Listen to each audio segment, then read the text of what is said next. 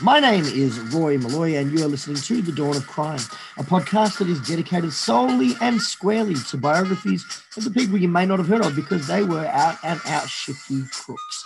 I'm going to be joined today by a tremendously talented young man, drag queen, comedian, cabaret star, and all round fantastic, bedazzled, jeweled man, Mr. Jack London. Jack London, greetings and thank you for joining us.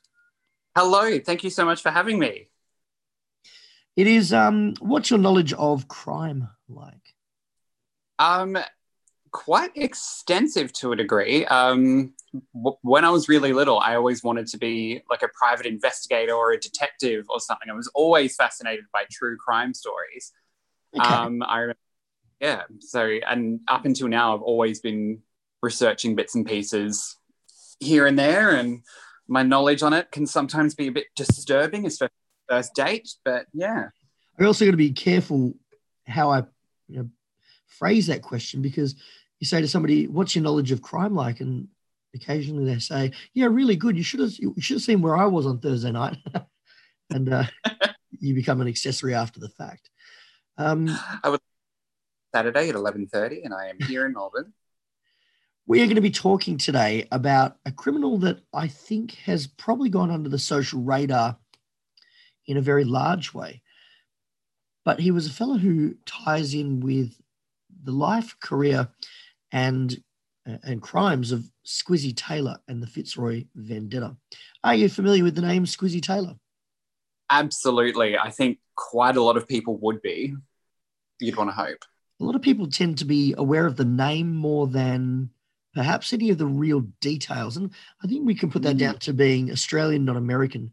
And uh, I'm I'm fiercely patriotic Australian. However, we tend to have had a history where we didn't tell stories as well as perhaps our American counterparts. And uh, look, if we were American, we'd have movies about Squizzy Taylor and and all these guys. And so I, I th- I think part of the biography that I'm trying to create is to tell some of those stories, the good, the bad, and the warts and the all. And Long Harry Slater becomes a part of that. What do you think makes him so special that he's called and referred to in the media as Long Harry Slater? Well, in my community, it would be very complimentary to be called Long Harry Slater. Um, judging by the time, the time when it happened, you imagine someone being called long is an attribute to their height Correct. or like length Ten- their arms. That's right. 10 so. points. Now you're through to the bonus round. And I got yes. he was called Long Harry Slater because he was. How tall are you, Jack London? I am now. I've been lying so long about my height. so I'd convinced myself I'm five nine, but I think I'm about five eleven. Do you feel like you're tall for the average man, being just around six foot tall? Really. I think nowadays I feel I'm kind of average height. What you Long Harry. Slater was five foot seven, and he was considered Oh. tall. Well, yes, back then everyone was a lot shorter, There were. How tall do you? especially uh, I beg your pardon. compared to Squizzy. He was. Well, how tall do you feel Squizzy Taylor is? I now I think I remember hearing it, but I think he was only around like just over five, like maybe five one, five two. Spot on, twenty points. Now you're through to the the the round of prizes over to my left with the girl in the bikini that we can never have on television again. Uh, he was five foot one. So Oh, Squizzy Taylor was five foot one. Long Harry wasn't his friend.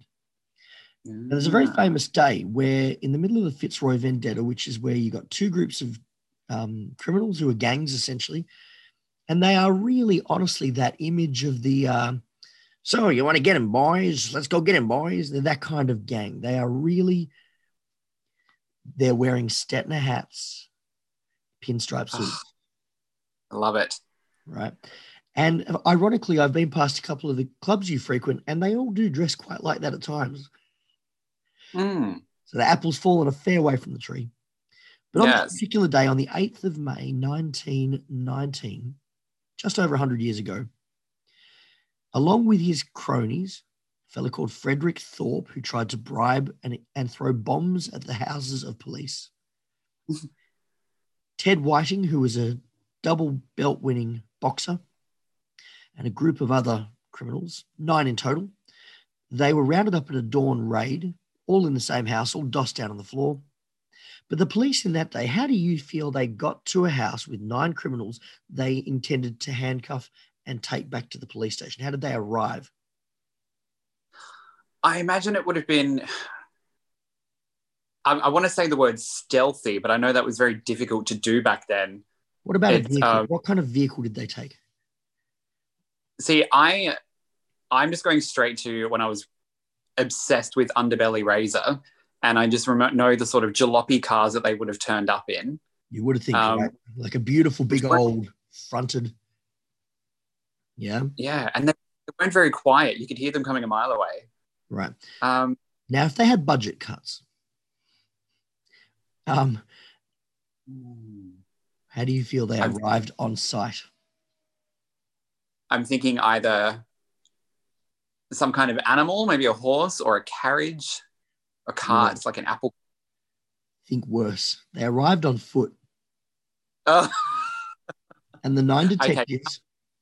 I just have the image of Prince uh, Chief Wiggum from The Simpsons just going, "I'm proceeding on foot," and like running two blocks and getting tired.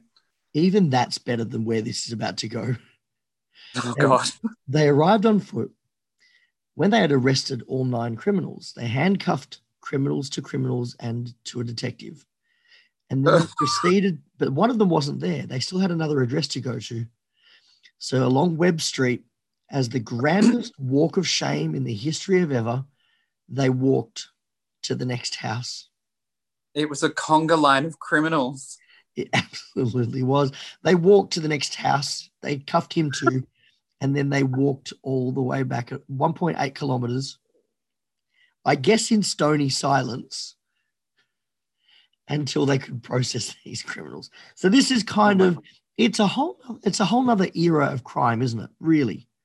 It absolutely. It's oh my God! It is. It's almost like a trust system. like we're, we're going to do this peacefully, even though you could probably outdo us and drag us home. So that, that that's it, remi- it just reminds me of um, so I used to work at Adelaide Gaol um, as a tour guide, and South Australia's first ever prison, using air quotes, was a log in um, Elder Park that they were chained to, with a with a little fence around it, and they were asked to not escape, please.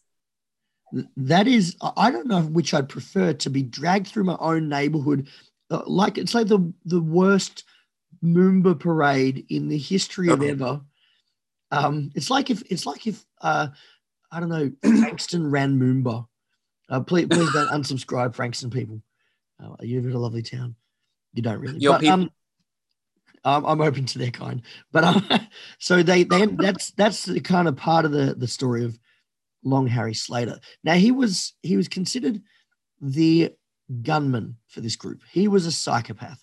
And by that word I mean he had no remorse at all. He liked harming other people and human beings were just a commodity for his own gratification.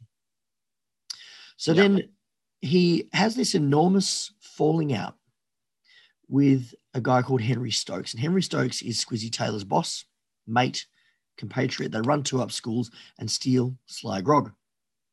Only a few weeks earlier, Long Harry had shot a policeman at point blank range in the chest.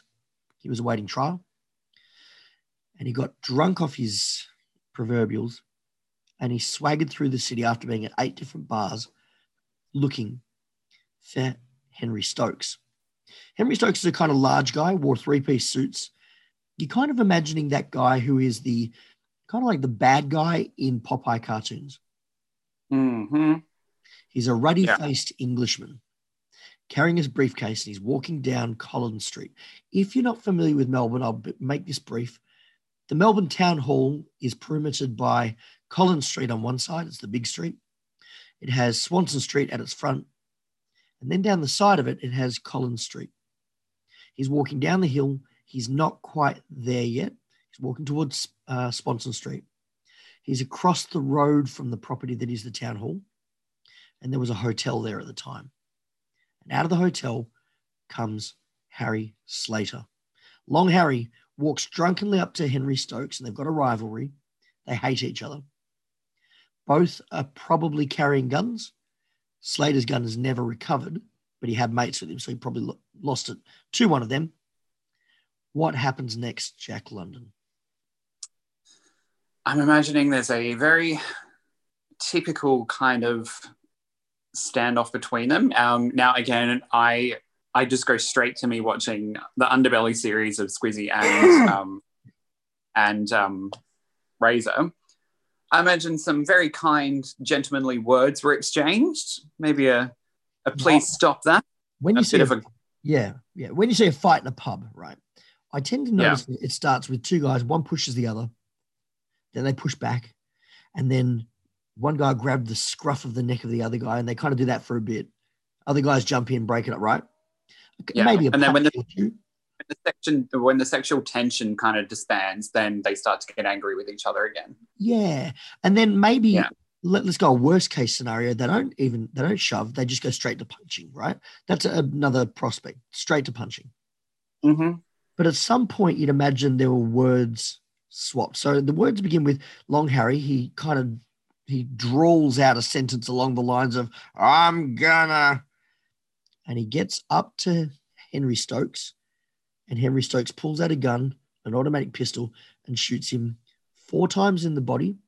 Three of them exit his body, and shoots him. And then Long Harry drops to the floor. Stokes stands up and shoots him once when he's on the floor, goes straight through his arm out his bicep, and Stokes runs off. Now, on this exact moment of this exact day, in the heart of the city at 11:30 a.m., there's a shooting. How many witnesses were there?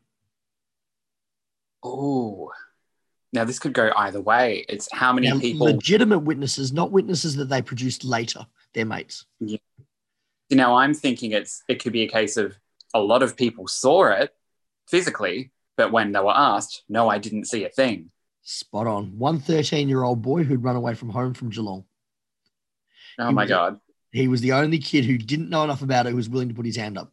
He did live. He lived a very long, prosperous, happy life, and um, but he was the only witness that they could find that day.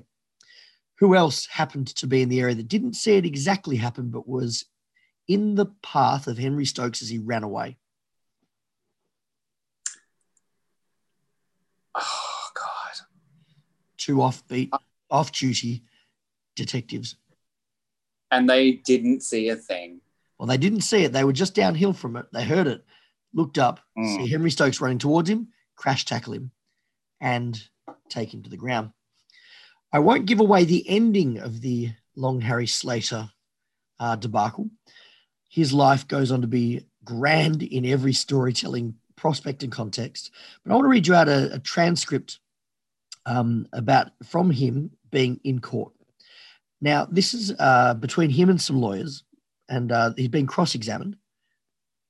And the pro- the prosecution says to him, and this is a fellow called Mr. Notley Moore, a great name. He says, "Do you remember the 12th of May?" And Slater says, "Your worship, do I have to answer these questions?" He says, "Yes." He says, "Well, I've got my reasons. I don't want to answer them." The prosecution says, "It's difficult to see how an answer that simple can incriminate you." Slater says, "But you might be leading to something else." Mr. Notley Moore says, "When the question's asked of you, if it's going to prejudice you, we won't make you answer it. Do you remember the 12th of May? He says, Yes. Did you see Stokes anywhere near the Hunt Club Hotel? He says, Yes. Sub Inspector Warren says, Did you speak to him or did he speak to you? Slater, don't wish to answer that. He says, You're bound by oath. You have to answer the questions. He said, It might incriminate me the prosecution said, "We'll give you we'll give a ruling on that when you say something that incriminates you." And Slater says, "I'd like the charge against me to be dealt with first, and I'll talk later." He said, "I need you to answer these questions on oath. Did you see Stokes?" He said, "I refuse to answer." He said, "Then you have to go to jail." Slater said, "I can't help that. Better to go to jail than prejudice myself." He says, I'll tell you what, we can make the application. I need you to answer the question Did you see Slater? He said, I did. He said, Did anything happen? He goes, I refuse to answer. And it went like this for about the better part of two hours, round and round. He ended up going back to jail for a week. Oh, wonderful. Now, the story of Henry Slater, he gets out of jail, skips town. He goes to which state? Sydney? Keep guessing, Adelaide. Adelaide, man. Adelaide. Yeah, he goes to Adelaide. His next crime, and we'll end with this. His next crime is fabulous. He and three, two mates, rather than three of them, they go to the races, and but um, gambling of any kind was illegal, Hmm. but it was exciting. It's hard to it's hard to believe that two up was exciting. It's fun. I'll say fun, but not exciting. Yeah. So they're on the flats, on the grass, a huge crowd of people. They've drawn a circle like a busker show, and they start losing money deliberately, throwing coins up and paying out the winners. But then they say, you know what, everybody, last throw of the day. We're going to all three of us, we're going to bet on heads. Anybody that bets on tails, for what's about our equivalent of $15 a bet, we'll give you three times your money if you get two tails. Hmm. So everybody bets tails. They all buy their betting slips from these three boys, little bits of paper. You pay $5, you redeem it. But they've got double sided coins. Crafty bastards. The police nab them and they say to Slater, We also saw you with a dice game earlier with rigged dice. What does Slater do with the dice? Oh, I'm guessing I, straight away, I just think he puts them inside him some way. I'm just going to say it would probably would have been orally. He puts them inside himself. Orally, you are 100% correct. The life of Hen- um, Harry Slater, uh, Henry Slater, is a fascinating one. It all builds up to a big and grand, colourful tapestry of the life of Squizzy Taylor. The whole story feeds into the Fitzroy vendetta, in which Squizzy Taylor is a major participant and gunman. Thank you for joining us today, Mr. Jack London. This is a part of the Dawn of Crime uh, podcast. It is a direct attributary to the book series, The Dawn of Crime, which are available online just by simply searching The Dawn of Crime by Roy Maloy, or check out my Facebook page, which is called Roy Maloy Author. It's been a thrill having you guys. Thank you, Mr. Jack London. Thank you. See you next time.